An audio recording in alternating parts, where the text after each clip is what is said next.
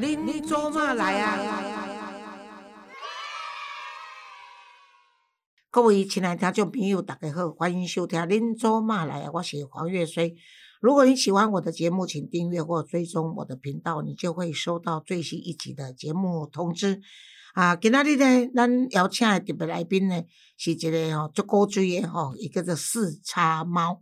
啊，四叉猫呢是少年家的迄个做网红吼，啊，逐个拢足介意。啊，伊呢规工拢咧甲国民党，也是其他民众党找麻烦，啊，所以吼已经互人讲吼，伊是民进党的打手。其实伊也毋是民进党员啦吼，甲我共款，只是呢，家己认为有家己的想法，安尼而已。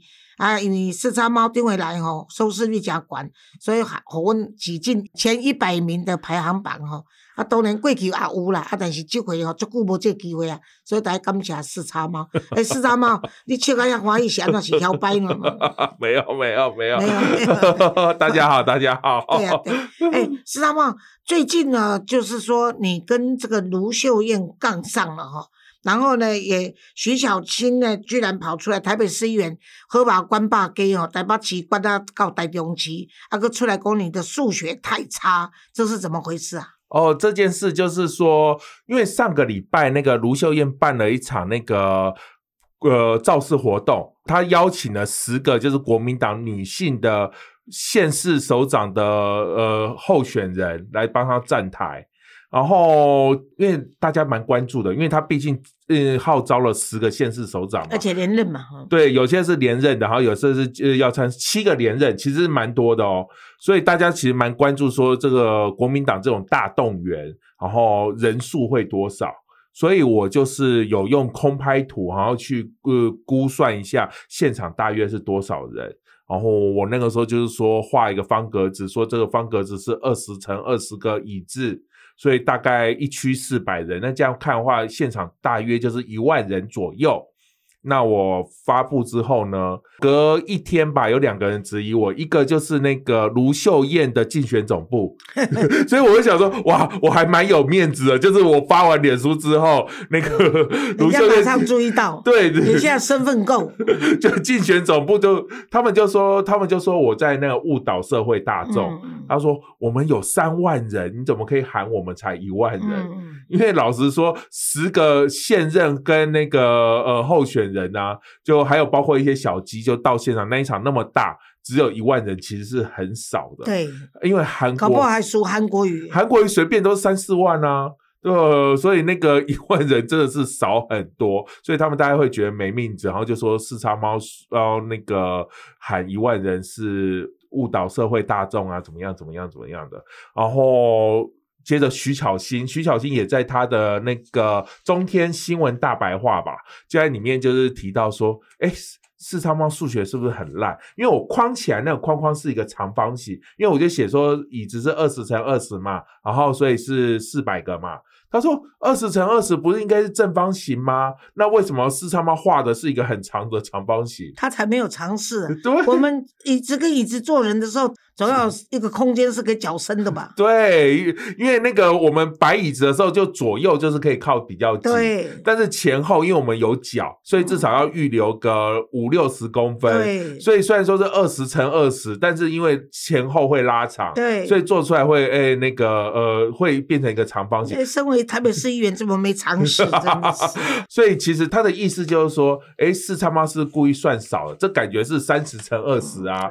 为什么我会算成二十？以小人之心度君子之腹。对，像他什么时候都要参与咖，他是因为他这这次也是要求台北市议员连任嘛，所以一定要造势有新闻嘛。像他前一阵子那个也是说陈时中的英文不好，因为陈时中好像在跟这个外国的朋友相会的时候，他问了一句 “How are you going？” 哈。然后他就说啊，这是问他说你要去哪里吗？没有，其实这一句话在澳洲、在英国体系里面，就是就认为说你最近好吗？你们现在怎么样？这样子，所以自己妈的这这个三八假很会啊，你听不懂 三八假贤惠。我知道了，我听得懂，我听得懂，我听得懂。对，你看他最近又在开始找陈世忠的麻烦，就是这两天不是有个新闻吗？就是说他那个陈时中的车好像违规。对他陈时中的坐车啦，违规闯红灯，然后所以那个徐小新他现在就是呃上新闻就在讲说，呃，要赶快罚他六千六啊。哦徐小新在，因为我刚刚看新闻嘛，因为新闻刚刚出，他上面就写说徐小新说上次他违规事件嘛，嗯九百块，嗯然后大家都追杀他。嗯那这次陈时中就是闯红灯，是不是也要赶快罚，还要赶快公布密录器，然后赶快怎么样怎么样的？嗯就是说要比照当初他受到的委屈去办理。他真的是公报私仇。我觉得这么年轻的女孩子受，因为在马英九办公室出来，然后呢就党栽培，然后朱立伦也栽培她，是，结果年纪轻轻呢就当上了，很快的就当上了市议员。我在想说，他像他这样子这么年轻就这么嚣张，我跟你讲，人家郭渣郎在跟我跟我摇摆不落皮的顾了，所以他自己认为说他连任没有问题。但是我跟你讲，太年轻就这么成功又这么嚣张，未必是一件好事啊。但是嗯也不值得我们在这边再浪费时间说他。倒是我还想问你，除了这个卢秀燕呐、然后这个许许巧新外，听说你又跟蔡壁如杠上，是怎么回事？其实不算杠上了，其实就是今年初的时候嘛，我不是一直报民众党的料吗？报一个他们就退选一个，报一个就退选一个。你你还真的厉害耶！你你怎怎么报一个退一个？你说说说看。没有啊，就是那个时候，就是我有收到民众党的大礼包，其实就是三节礼包嘛。那个本来很多政党、阵营、公关公司都会送这种东西，这真的，我都没有收过呢。真的吗？我都就三节都会收到了。你看，骂的越凶的人收的越多。然后我收到之后嘛，我也因为我们通常网红收到人家礼物，就是会公就贴出来说哦感谢某某，所以我是不管收到什么都会贴一张照片，嗯说感感感谢哪个阵营，然后送我什么东西，通常都这样。然后我贴出来之后，哎，民众党的支持者们超级不爽，哦，因为我收到之前，我刚好就是大家还骂过他们。我一个月前我就骂了柯妈妈嘛，我就那个时候不是今年初那个柯妈妈跑去跟严宽和那个吃饭吗？对对对对对。对啊，然后那个时候那是应该骂的啊。对我就讲说啊，你们说不支持，然后你们竟然还可以说就拜拜，刚好遇到，然后还进去吃了饭，吃完饭还比说支持五号，嗯。对啊，我就觉得说你们这样太假了啊。嗯。所以你们就是摆明你们民众党就支持严宽很啊，那我那时候骂了一下嘛，然后骂完之后就是刚好过年的时候我收到大礼包，就大概隔一个月，然后大家就说、嗯。怎么上个月骂，今年送大，下个月收大礼包，然后他们就我就被出征，那你刚刚讲说是你们自己要送的，又不是我对啊，跟你们要的。我说你你们要你你们要骂民众党哎，被骂还送人家礼，你们是想想要叫我闭嘴，还是想拍我马屁啊？我觉得这是礼数啦，这基本礼数我觉得还好，但是我就觉得说那些人是不是都没有出过社会？就基本的礼数，然后你们这样骂，我说我那个时候不开心，我说好，你们来骂我。刚好那个礼拜就是台湾民众党公布了，因为今年台湾民众党是今年最早公布候选人的政党。你知道为什么？因为蓝绿都不敢太早公布，因为蓝绿如果太早公布，人家就会骂说：“哦，你们都不顾疫情顾选举。”所以他们都不敢公布。然后那民众党没什么事，民众党今年年初就公布，一口气先公布五十个，那我就每一个去丢到那个法院判决书查询嘛，然后就就一个一个丢啊，然后就呃一直丢，然后就看到很多都是犯罪的。都是有前科的啊，那我就一个贴一个贴，我就贴判决书嘛，然后贴一个啊酒驾的，然后恐吓的，然后又什么那个还性侵的，呃，哎，性侵也没有，但是但是有，但是有那个暴力讨债，哦暴力讨债有很恶心的，有那个把人家抓回家，嗯然后脱光光叫他跳舞，然后还烧人家的鸡鸡毛，真的、哦。对 对，就就就是有一些民哈。众这民众党连这些人也在推举，真的是。然后就就我就报那个时候报到最后好像退了五六个吧，还有那个什么车祸撞人家什么笔逃的啊，肇事逃逸的。你真是他们的灾星呢。啊，我就讲说你们不要来骂我，我也不会去掀你们底啊。那你们来，你们来骂我就一天掀一个。然后那个时候就刚好呃，蔡壁如就是约我吃饭，然后约我吃饭的时候，哦，哦，他们还真的很会做官呢，被骂以后还请你吃饭的。诶骂的越凶，才代表说有影响力，才会想拉拢嘛难。难怪我的影响力越来越越越越少了。你就骂的不够凶，嗯骂的凶，人家才会觉得你有影响。然后那个时候请我吃火锅啊，我那个时候也是跟他讲说，好好好好好，这一顿我吃的很开心，那我以后也不会再报你们那个候选人。哦，你也真的是很丢脸的，你 马上一顿火锅就把你收买了，哎，就说好好好有礼貌嘛，因为他们的粉丝骂我，那那个当家的跑出来道歉。对，那我觉得有礼貌啊，那 OK 啊。但是，可是我也只答应他们说，我不报候选人的八卦，没没答应说，哎，你们党内的八卦、北市府的八卦我不报，我还是继续报。我只是没报候选人了，反正候选人也选不上，他们应该没选不上几个吧？应该应该选不上，应该选不。上几个顶，他们现在好像一百多个候选人了，家里长那些啊，全台湾一百多个，我猜应该顶多十分之一啊，全台湾让上个十个差不多啦，十个应该已经都都超过了。大概十个左右了。所以我那可是蔡壁如吃完饭以后，你还是刁他，哎还好哎，其实我吃从今年过年的时候，刚刚吃完饭之后，我很少骂他了。哦，所以你这个人真是贪吃，难怪这么胖。哎、我觉得这个是互相啦，嗯互相、就是人家对有礼对你有礼貌，那你也礼尚往来啊。我都我就想说，哎，那也没有妨碍到我，我也不太酸他，也没有什么偶偶尔啦，偶尔啦，但是就少很多，跟别人比起来少很多。我就 好啊，让你赶快这样子伪装过去吧。但是他就是因为那个前阵子就是他的论文事件，他的论文事件被好几就被人家挖出来说有抄袭嘛，我忘记是被谁挖出来，但是被好几个人挖出来，嗯。然后挖出来之后就是一样去检举啊，检举之后最后就是说他要撤销学历嘛，但我相信他应该是怕那个就是影响选情啊，因为毕竟现在选举快到，剩五十天不到了吧，四十天，四十天。因为听说是怕影响高红安的对，因为现在高红安最有希望啊，嗯对啊，现在高红安最有希望，所以现在跟高红安有可能拖累。可是他，可是他跟高红安本人两个人本来就处不好啊。是啦，但是以一个政党来讲，他们因为这个党的资源都是靠寄生嘛，以前是寄生在北市府，嗯那现在柯文哲快要卸任了，剩剩多久？到年底嘛。嗯，那呃，当然现在就是最有希望，就寄生在那个新竹啊。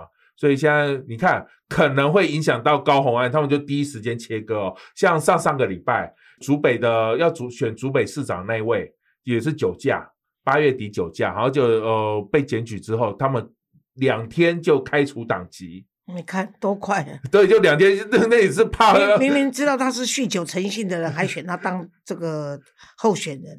就两天开除党籍，直接就是怕要影响高红安。嗯嗯然后现在就是论文事件，他蔡壁如好像也是两天吧，两天三天就直接请辞。可是他请辞不分区，其实影响不大啦。对了，对啊，因为不分区请辞掉补上去星光小公主啊，嗯对柯文哲更好。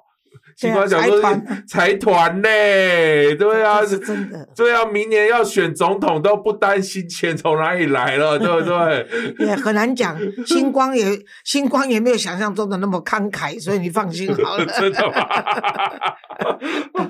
那我跟你讲，我们谈的这些人，反正你现在四叉猫活着就是不怕政治人物，什么都怕，你可能连鬼都怕，就是不怕政治人物，反而是政治人物怕你啊。那我们不来谈这些，反正就是呃，终究嘛，呃，十一月二十六选完就知道见真晓嘛。那我反而对你的这个，因为啊、你上一次来上我节目以后，很多网你的那个粉丝也好，还有我的粉丝也好，对你个人的生活比较有兴趣，因为他们知道说你是同性恋，而且你是同性恋里面的女性哈，你知道吗？最好笑的是哈，你曾经的找到了一个日本的男朋友，嗯，那日本男朋友呢，那个呃跟你也不错，交往也不错，然后呢你们也打算结婚，你还很夸张诶，还订了和服，因为日本不能够结婚的嘛，台湾可以嘛嗯，所以你还拍了和服照，正式的穿的真的很漂亮。然后这个苹果日报用半篇幅啊，一个一张报纸的一半篇幅，那是很大的，然后帮你做广告说四叉猫要结婚了。结果后来你居然被甩了，哎呀，这一段这一段过往心事已经几年了，来谈谈看好了。哎，哎呀，你都挖别人，我也挖你一下嘛。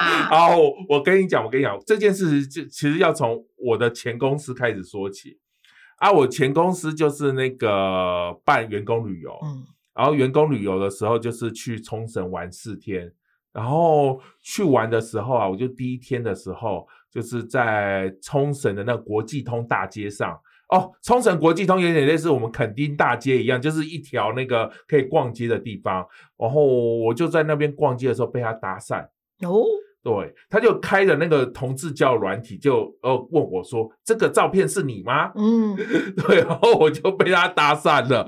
然后搭讪之后，他就不知道讲什么，他问我说：“我现在去哪里？”我就说：“哎，我好想吃附近一家有有名的拉面。”嗯，然后他就带我去排队。哦，然后结果那四天呢、我就是脱队，没有去跟那个公司员工玩。因为我就觉得平常都在看那些同事，我出来玩不想看他们，所以我就他就带我到处玩了四天。嗯，就感情就这样子来了。然后玩了四天，你知道我们台湾人就是很客套啊，嗯就是玩完四天的时候就会很客套地讲说，哦，将来你来台湾玩的话，我也会带你到处玩。嗯，通常通常都还蛮客套的这样他讲，当真了。然后结果过两个礼拜，他敲我敲我讯息说他要来台湾玩了，哇 我就说也太快了吧，也太快就来，啊，所以他就来了，嗯对，他就来了一次之后呢，那个。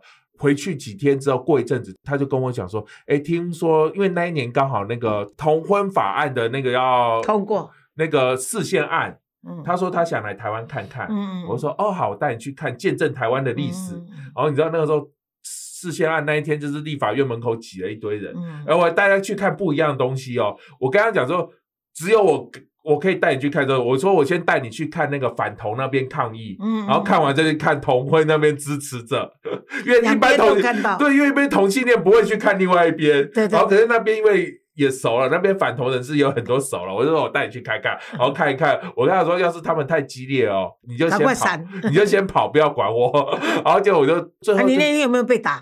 没有啦，哎呦哎呀，我的脸大家都不会打了，好不好？跟露脸就可以。然后最后我们到那个立法院，就好像下午四点左右嘛，那个宣布就是同婚法案通过，两年之内可以结婚。你知道大家就尖叫啊、哭啊，怎么样怎么样的，就现场一片气氛，就是那个就大家很很激情。激情，对。然后他那个时候就是可能被感动到，嗯因为他跟着呃嗯参与，他就说我们来结婚吧。没有，他说我们来交往吧。他那时候跟我告白啦，啊就在那个时候告白，哎就很会挑时间，有没有？对就，中了啦！对，我就讲说哦，好好好好好，就交。然后那个你也太单纯。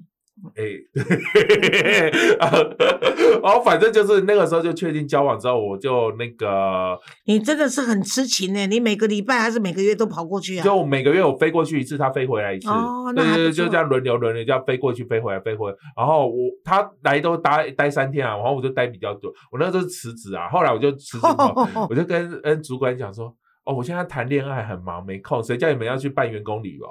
你们不干员工旅游，我就不会谈恋爱啦。还还怪老板。对啊，你那时候在公司担担任什么职位？我那时候是写文案的啦，哦写文，然后所以我那时候就想说，好，那我就飞过去，这边住很久，加起来应该有半年，哇，你花好多钱哦！好几个没有住那边不太花钱。真的吗？因为他都会煮啊，他三餐都会煮，很棒哎！你知道，就是就是那个睡醒的时候，他就已经煮好放在那边。到一个好老公啊！对，就是睡醒已经煮好在那边，好跪在那边等我起来。真的，没有，因为日本人都是用跪的，哦。他们家没有椅子，对对，日本榻榻米嘛。对他们都是跪的。然后他我就觉得哇，你跪在旁边等我起来吃饭，嗯然后我也学他们跪，你知道，但是我跪五分钟我就不行了，也太胖太重，我就觉得他们很厉害，他们就是每一个人跪的脚都不会麻，从小。了 对，从小。锻炼。这这是锻炼的，然后就是，然后吃完饭之后啊，他们也不会让我洗碗，他就会抢着去收，然后、啊他们都没有赶你回台湾的意思。他就叫我不要走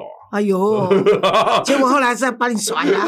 就那个时候就讲不要走，然后就那个时候就是我在冲绳住了一段时间，就是觉得冲绳就像是个很悠闲的，对对对，比较乡下，对，很可以很悠闲，我很喜欢那个地嗯嗯嗯方。又干净又比安静。对，海边很干净，对干净很多的肯定，而且大家都慢慢的，车子也慢慢的开，对对对对。你要闯红灯也慢慢的闯，而且你你坐在那个冲绳的海边，然后喝咖啡啊，对是很享受。对，所以我那时候很喜欢。然后他最后就跟我讲说，他说想带我去大阪见他妈，哦，对，然后就把我带去，就带我去大阪嘛。嗯然后带，你知道我跟你讲很好玩，我去了大阪当天下大雪，啊，他跟我讲说大阪很多年没有下雪了，平地啦。嗯，所以你认为真的以为是你到才下雪，应该是我到，因为我到当天下的。然后你知道晚上下雪，你还真有想象空间。不是下雪很冷，哎然后因为我我超怕冷嘛，然后它下雪的时候，我就是裹一堆什么电热毯，然后就睡，因为很好睡。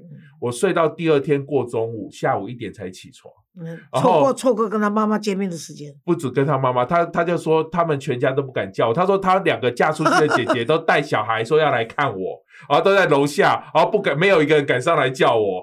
然后他们吃完午餐，发觉我还是没有醒过来，就又带小孩子回去了，所以都没见到姐姐，只有见到妈妈。哎你看你们，这就是你自己的错。第一次见丈母娘就睡过中午，你 这只猫也太肥了吧，哎太贪睡了吧？下雨下雪很好说的也是啦，而且你还坐飞机了。对，然后后来他就大阪带我玩一玩，然后带我去京都嘛，嗯然后京都就会有那个和服店，嗯，然后就去拍照。我就是拍婚纱，嗯就是哎，我看了照片真的是不错。对，那个时候就觉得我说，哎，怎么这么小只？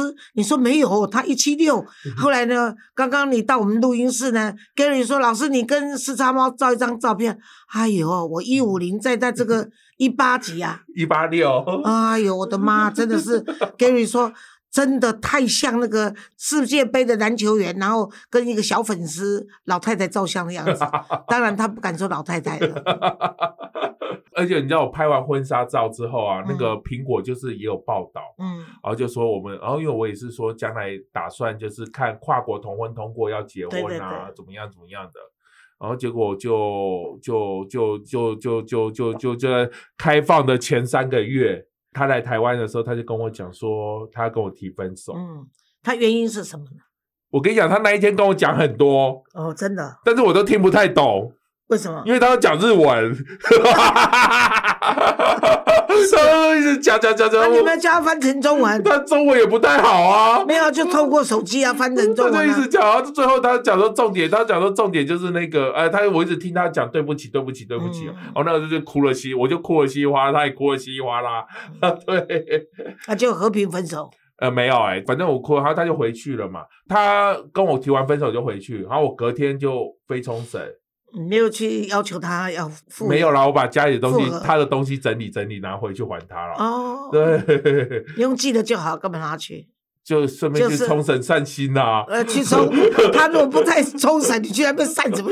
我就去那边。好恶心呢。就去那边，就说啊，好多地方去过的地方。你是希望看能不能挽回好不好？没有没有没有没有没有没有没有没有。人家伤心地都不想回去。了，我就会蹲几天嘛，就讲说，因为我就觉得。看他会不会来求你啦，结果也没有，对不对？呃，是没有啦，可是我，我是说，我应该这辈子不会再去冲绳了啦。真的。好，所以我就赶快去把那个冲绳好吃的东。再吃一次，以后不会再去了。说的也是。对啊，哎、我看我的护照，我那时候回来之后看我护照，我去好像十八次、十九次吧一辈子一辈子去也够多了。你若是阮 囝，我昨天来干交的，干交我看死，我跟你讲，是讲爱情的伟大就是这样子啊。我也反正钱是你赚的，你就是我儿子，那也是你的事情。我大概是没有，我跟你讲，去冲绳很便宜，因为冲绳廉价航空大概就是两千块、三千块。真的假的？对啊，那真的是周末去，礼拜一再回来上班都还来得及。对，因为就感觉就是你跟高雄玩搭高铁来回还要三千六。对对对，对，那你就是两千块、三千。我跟你讲，从我家出门到他家进去三个小时，哎，我回我高雄家都不止三个小时。对对，说的也是。对，因为你搭飞机只有五十分钟，嗯那你只要大概时间算好，要搭机捷过去，然后嗯然后到那边还有捷，他那边是有捷运的哦，到那边还要再搭捷运到他家，三个小时内就到。哦，那还还所以就觉得说，哎，好像没有很远。嗯我想见他护照一拿，一天大概三班嘛，三班飞机。因为你个性其实也蛮好啊，人也也不是很小气。我想大概是因为远距。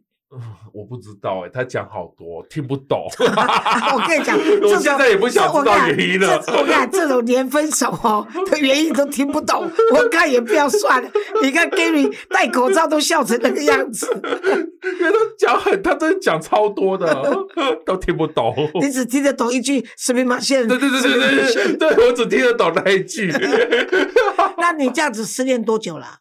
哎，我磕到脚上，哎，啊，你还刻在脚上哦，刻日期哦，我看看。哎，还真的哎，他还刺啊，青嘞，这太小看，没有啦，链子啦。哦，是在链子上面，哦，我看一下，看看看看，你看看，等一下啦。我看一下，看得到我自讨小看。哦，二零一九一月一月底吧。你知道为什么我有这个链子吗？我就那个时候想说，哦，我们交往两年了，然后我要纪念的东西嘛，嗯我就想说给他做一个纪念的东西。然后，但是我又不喜欢戴那个戒指，因为打电动很麻烦。然后项链的话，因为我睡觉会转，嗯睡觉很早会这样勒到。然后我就想说，那就用定脚链，手链。嗯我一开始想说做两个手链，啊，就是纪念价值，然后上面就一个给他，一个给你嘛。对，一个给他，一个给我，然后我就付了定金，然后然后我还特别讲说，因为我我跟他很爱去泡温泉，所以我想说又不能选那种铁的啊、对对对银的啊，会变色，因为日本人就爱泡温，嗯。所以特别选日本的纯钛，哦，因为纯钛就泡温泉不会变色嘛。然后哦付了定金之后，然后哦付完定金就被他甩了，付完定金过一个礼拜就还是很甩，然后我就 我就跟我就跟厂商讲说，那那个既然我都付定金，本来是两条短的，你们两条做成一个长的，然后当脚链戴，然后所以就变脚链，然后本来上面刻可是你这个脚链还真的还不错，我刚刚看了一下，还不错。然后本来是想说只写那个认识的日期，我说那你再帮我加上一个结束的日期。还不错。哎，这一条要多少钱？这一条纯钛大概是一万八吧？哦，，对，因为哦，蛮漂亮的。因为纯钛其实价都还蛮贵的，嗯而且我是有加工，我故意我请他对对，你还有刻字，对有刻字而且那么小刻的那么小哦，嗯而且样子也是蛮大方、蛮好看的，这不错。好这一万八我看起来是有价值。然 后我那个时候就讲说。它断掉，我就可以找到下一任。可是你知道，纯钛很硬，都不会断。到现在都找不到。对，因为都不会断，有没有？我想说他哪一天断掉，我就可以去找新的。不用啦，你找到新的时候把它拖起来，然后呢，下一次你失恋的时候再挂，现在挂右脚，下一次挂左脚，就挂？两条，对啊，两边的挂两条 挂条，越多。你将来就不用买袜子啦。我跟你讲，一条一条套上来。我跟你讲，你用多久的时间去抚平你这个情伤？哎、很久哎、我那个时候躲在家里快一个月不敢出门了，因为我就觉得全台湾都知道我要嫁了，然后忽然忽然就被甩了，你知道我跟你讲，那时候当你被甩的时候，那苹果日报那些记者怎么看你？他们还好，因为他们报他们报道完就还好，但是我自己就觉得说大家都看了不，去。对我自己过不到那个坎，就觉得这有点类似，你都已经穿好婚纱了，对啊就就被新郎的 抛弃，对啊对啊就感觉就不敢面对大众，因为我很怕被人家笑啊。对啊，对啊。对啊，然后大概过了大概过了几个月吧，才稍微好一点可是那时候网络上笑你的人多还是少？啊。笑我的人是多的，但也有很多朋友是安慰我的啦。然后，但是我自己就觉得说自己过啊，那些那那那些笑你的人都是怎样？我笑我就一些你现在可以回忆一下，说那些话是都怎么他们是笑我，我现我现在只会觉得说，哼，你们这辈子就不要被甩，最好你们结婚之后啊，感情就幸福，就不会离婚。对啊，感情这种，因为我现在就觉得说，哎，感情这种东西很难说，真的很难说。你们现在好像幸福美满，就不要下个月哈，就发觉被偷吃、被怎么样、被劈腿，我跟你讲只会笑我。对啊，我跟你讲，我曾经辅导过一个个案哦，她就是因为她的姐妹呃死了丈夫的，或者是偷情的，嗯她都笑人家。嗯因为她认为她跟她先生感情最好，嗯就在她她们三个姐妹里面嗯，她就以这个姿态出来。所以每次聚餐的时候，不是酸人家说：“哎呀，你孤单呐、现在没有老公死了，你一个人呐、只有孩子陪，孩子将来呢也会结婚成家的，所以你真的是太可怜。”就这样子跟她大姐讲。然后呢，对他的这个小妹呢，就说：“哎呀，我就早跟你说，这个男人不能嫁，你硬要嫁，你看偷吃了吧？哪里能够像你姐夫，像我们现在这样子？你知道吗？就这样子笑了人家三年以后，哼，他自己不但被先生家暴，先生有外遇，她因为要面子，所以硬要叫她先生不能跟她离婚，不然这样她会被她小妹笑。那可是呢，她又不想怎么样怎么样怎么样，总而言之就求她老公，她老公被她烦的要死，然后她要去要去跟人家打小三干嘛？结果她老公生气了，就暴力打她，打得鼻青脸肿，你知道吗？嗯还要她裸离，所以她什么都没有，你知道吗？嗯那孩子呢也不理他，嗯那都认为说妈妈你本来早就应该跟爸爸离婚，怎么？结果他就自己真的就像刚刚那个谁跟那个刚刚呃四叉猫说的，他自己呢那个坎过不去，他的大姐还来安慰他说没有关系，他小妹也说没有关系。嗯，其实那些被他挖苦的、被他嘲讽的，都已经没有关系了，可他自己过不了那个坎。嗯啊，所以有时候你在说你那些笑你的人，他现在感情的世界是最难捉摸的，嗯而且感情的变数也是最大的。对，你现在笑人家，你将来怎么样都很难讲，因为生命够长的话，你都碰得到。那你现在如果择偶的条件是要怎样呢？哎、现在择偶条越来越少了。你知道，我当年，我当年呢、就刚踏入圈子的时候，我就觉得说，哦，将来的另外一半不要抽烟，不能刺青，不能穿耳洞，不能怎么样怎么样，然后不能八加九，怎么样怎么样。然后你知道，年纪每大一岁，就觉得说，哦，这个划掉，这个划掉，这个划掉，哦，这个也划掉，没关系，这个也可以不要。你看我。当年说不要刺青的，不要刺青的，就刺青的也教过，不要抽烟的。那个时候就觉得说抽烟很不好，不要跟抽烟，就也教过一天抽两包的。甘甘心甘心吸二手 二手烟，那时候就觉得爱到，你知道，我跟你讲，真的真的，你爱到了以后，那些什么都可以了那些条件都不重要。嗯对你爱到以后就说啊，抽两包没关系，我就让他劝嘛，让他从两包变成一包半，嗯让他慢慢的为了我改变。到最后是他还是继续两包，你已经开始抽一包了。对，所以我后来门槛就越来越多，嗯越来越少，越来越少，最后就觉得啊。两个人互相相爱，互相扶持，可以就是手牵手度过后半生，这样就好了这个。这个是最难的？这最这最难 的，这个才是最难的这才是最难的这个是最高的条件啊！这是最高，其他都是小事。对，其他都小事，好不好？小气有什么关系？抽烟有什么关系？喝酒有什么关系？暴力小打也无所谓，这个相是相辅相成，然后洗手到老，这才是最困难的。那你现在应该你这么忙，也没有时间去去谈恋爱吧？呃，其实你说反了，就是因为没有谈恋爱，才会到处才会到，处闹事。那各位各位亲爱的各政党的人士们，如果听到这一集，赶快跟视察猫介绍对象，他就不会找你们麻烦。啊、还有这个同性恋的这个圈子的朋友们，如果你们讨厌视察猫，赶快安排一个卧底的在他身边，让他乖乖的活，乖乖的不出来闹闹事啊、对，你知道，像我谈恋爱的，像我在冲绳谈恋爱的，你就看到我每天都是就只会放那个恩爱照片，谁管你们哪个政党要干嘛？绝对绝对不会去看韩国瑜的那个人数有多少，对啊然后呃卢秀燕的是是是二十乘二十，还是要排长方形的，还是正方形的？对啊，就是因为失恋了，没事要找东西发泄，才开始去数韩国瑜的椅子，有没有？